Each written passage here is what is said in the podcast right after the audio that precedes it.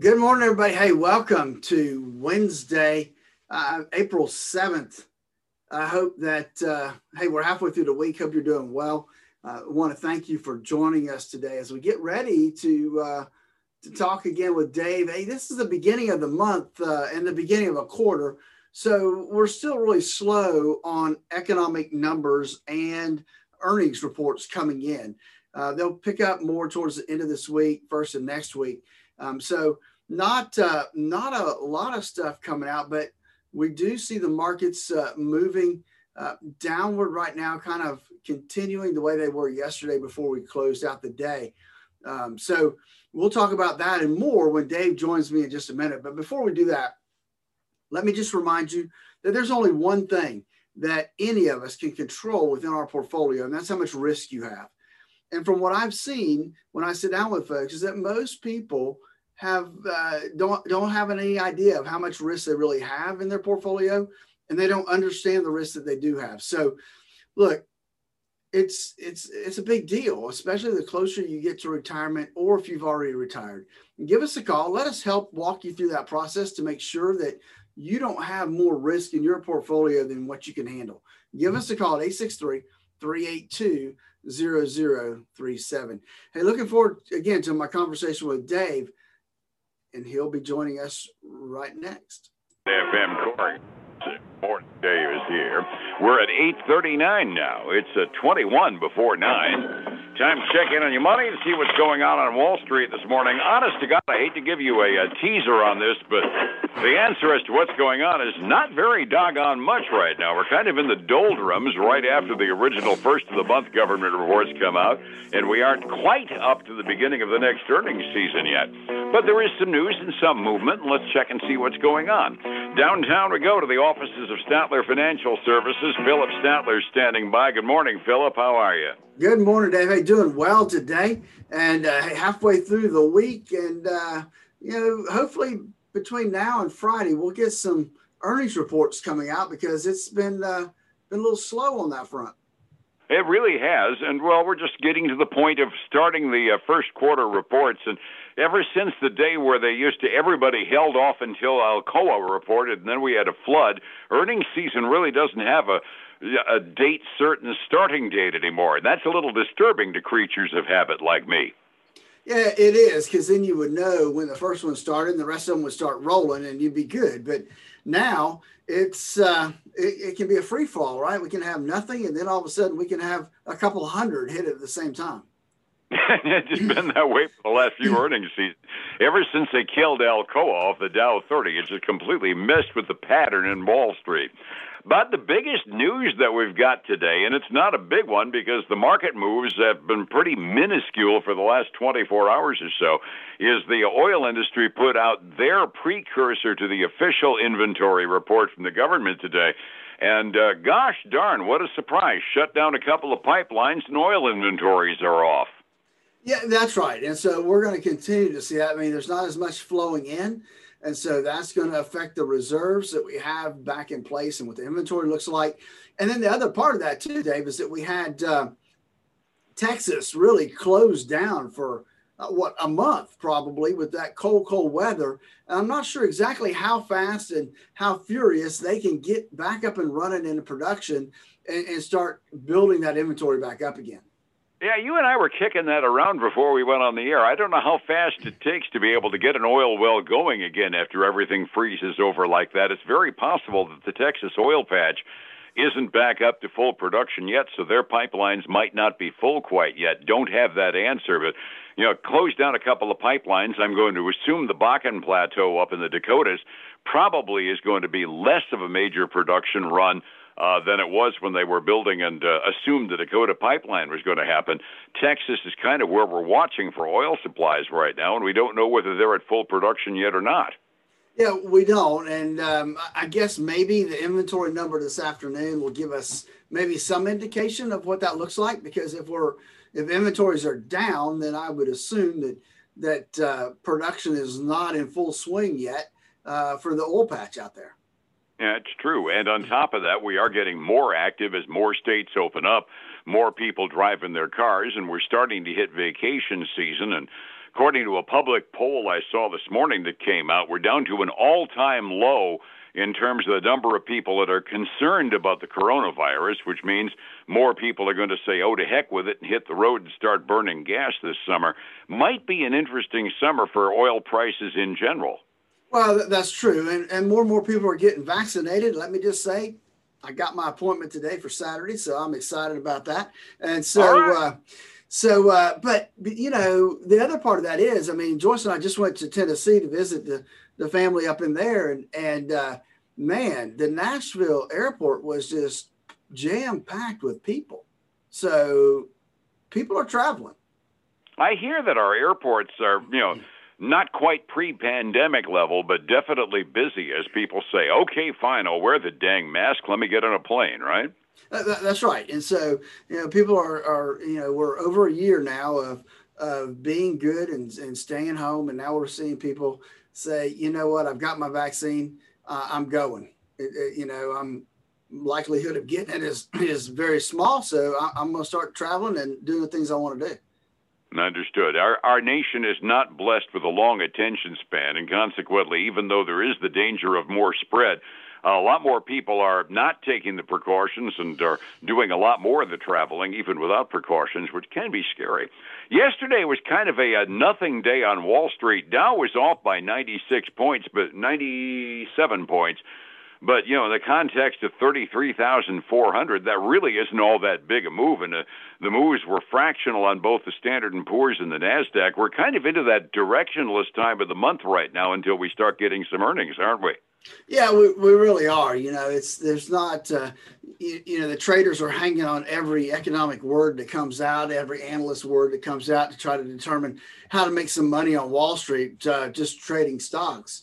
Um, you know, the other thing I find interesting, Dave, is as we sit here and look at what happened yesterday, you're right. It wasn't a big deal across the board. But what pops up on my um, screen when I'm, I'm showing everybody that is that the one year returns so remember where we were a year ago, right? April, we had just had the massive correction or actually mm-hmm. slight bear market. And so now I'm looking and these numbers will just are, flabbergasting, right? So we've got the the, the S&P 500 is up 53% from where it was a year ago. Um, the the Dow Jones is up 47% from a year ago, and the Nasdaq's up 73% from where it was a year ago. Holy crud. Boy, if you had money to spend right at the end of March, beginning of April of last year, there would have been some really smart places to put your money, wasn't there? There, there really were. You know, if you had the you know, if you had the the guts, right? Because you, you you know you'd have to go against what everybody else was doing, selling. You'd have to be buying, but you'd have bought Carnival Cruise Line for a, a couple bucks. You know, you could have bought a lot of things in the travel industry, and uh, and, and those companies have come back and and you would have made a killing and I suspect a few people did in the process. You mentioned Carnival for a couple of bucks. They're at twenty nine dollars and thirty one cents pre market today, and off of the uh, information that they're getting, a lot of the cruise lines are now starting to uh, book and schedule cruises with uh, you know vaccine certifications for everybody that gets on the boat and whatnot. And the travel industry right now is leading my big winners list this morning early on. Yeah, I, I, think so. I mean, we just come off of Easter um, holiday and we saw travel pick up. So I anticipate that we'll see more and more good things happening as we continue to see people get vaccinated. And that's going to give them that feeling of, I can go do things now without having to worry about COVID 19. I will tell you, Dave, the problem is if you're traveling, is, is not the hotels. The hotels are open and they're running. It's it's restaurants, right? I mean, a lot of restaurants are still at, at certain capacities within the airports. I'll tell you both, especially like Orlando, trying to mm-hmm. find a sit down restaurant to, to actually sit down in, not a food court, was was next to impossible. I got to assume they're still doing like every other table and stuff, right? Well, I think it's not just that; it's staffing. Everybody's having, just like here, the local restaurants having a hard time finding staff. Mm-hmm. I think that's the same thing in the big cities. You, you know, the restaurants are having a hard time staffing waiters and cooks and that type of stuff, and so they they just can't be open. Lordy, yeah, it's and everybody that follows Facebook has heard the discussions on Facebook locally about so many of our restaurants. Uh, some of my friends have had to shut down for a couple of days while they put a couple of new waitresses on and train staff. I've got uh, one of my favorite pizza places is saying we desperately need waitresses. If it's happening in a small town like this, bring it up to an area where you got a few million people and a lot more seats in restaurants. They've got that problem in spades, don't they? They really do. I mean, you know, you, you waiting times are are astronomical to get into a restaurant um, because of the whole, you know, employment situation. And I'm not sure the $15 minimum wage will help that much because uh, servers at restaurants are paid with a combination of tips and elsewhere. So it's going to take as much as anything uh, the, the volume of of jobs being available to bid up the prices on just about every line of work. Well, it is, and the and the issue that we have, and uh, will probably rub people the wrong way, but is that our unemployment, at least at least locally, is so much higher than a lot of people would make, especially in those industries, that um, they're paid more to stay home than to go to work. And that was a problem. I, I was telling the story to a friend. That was a problem we had after Charley too, when FEMA came in and uh, brought truckloads of money and basically spread it on the street for us. A lot of people that ended up having an apartment whacked and got like a $15,000 check out of FEMA, some of the folks that are used to living economically, I'm not going to. Uh, make any fun or be disparaging at all, but if they're used to living economically, a few of them said, well, that's like a six month vacation, and they used that money to get back on their feet, but also live on it for an extended period of time. Uh, there's as I've always said, every economic decision that's made, uh, you know, whether it's tax policy, earnings policy, or whatever, there are winners and losers in every economic decision that's made on the government level. No, no doubt, no doubt, and we have definitely witnessed that the last 12 months here in the United States. So, you know, we continue to look at that. You know, we, we just need uh, the, the workforce improvement, you know, more people in the workforce willing to work um, to help a lot of different industries that are out there right now. Understood. About the only other news tidbit that I've got down the line is more than anything just a lighter side thing. Jeff Bezos, the guy that uh, runs Amazon, came out publicly and he's in favor of President Biden's proposed corporate income tax rate increase. And my gut reaction to that was, geez, Jeff, you must be planning on buying another newspaper or something you can lose money with because that's about the only CEO that's come out four square in favor of an income tax increase on the corporate rate.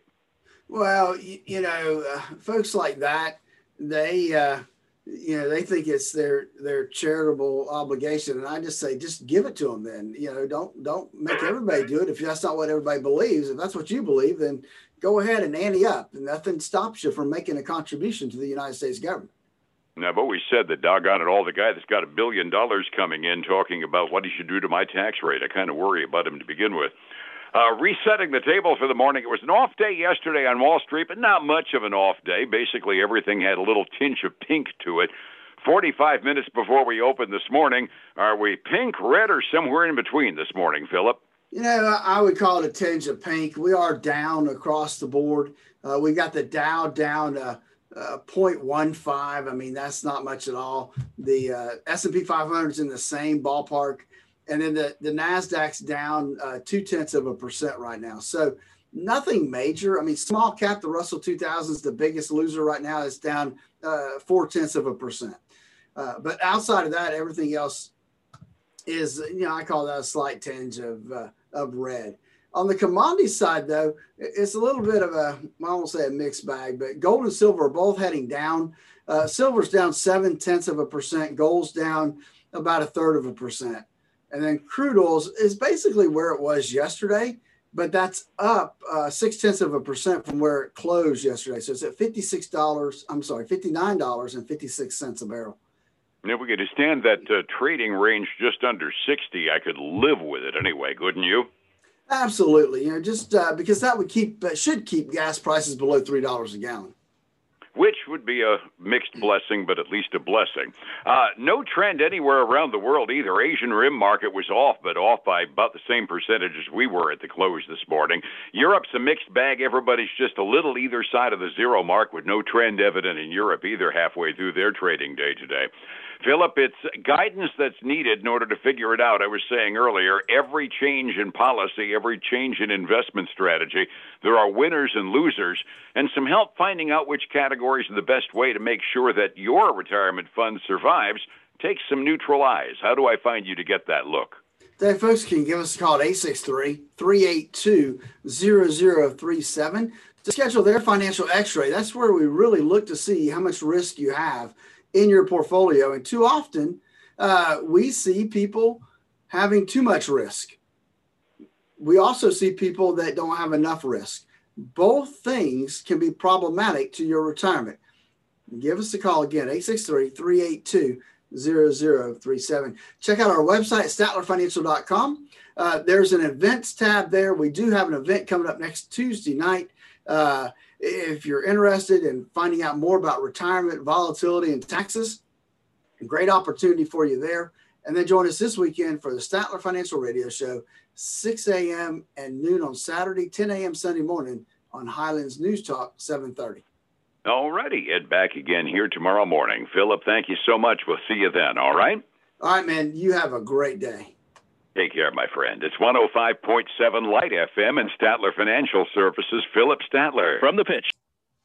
Hey, folks. Again, I want to thank you for joining us today. Uh, I appreciate it. I hope that uh, I know there's not a lot of stuff going on. David, I will did the best we could with what we had today. So, but I want to thank you for joining us today. Hey, remember, we do have a workshop coming up Tuesday, April 13th. Uh, you can go to our website, statlerfinancial.com, under the events tab. Uh, there's a link where you can register right there. Um, you know, if you're five years out from retirement or you are already retired, great opportunity to get some good educational material to kind of find out where you are and maybe some things you could be looking to do to help yourself in retirement. Again, statlerfinancial.com under the events tab. We look forward to seeing you guys there. Take care, and I will talk to you again tomorrow. Bye now.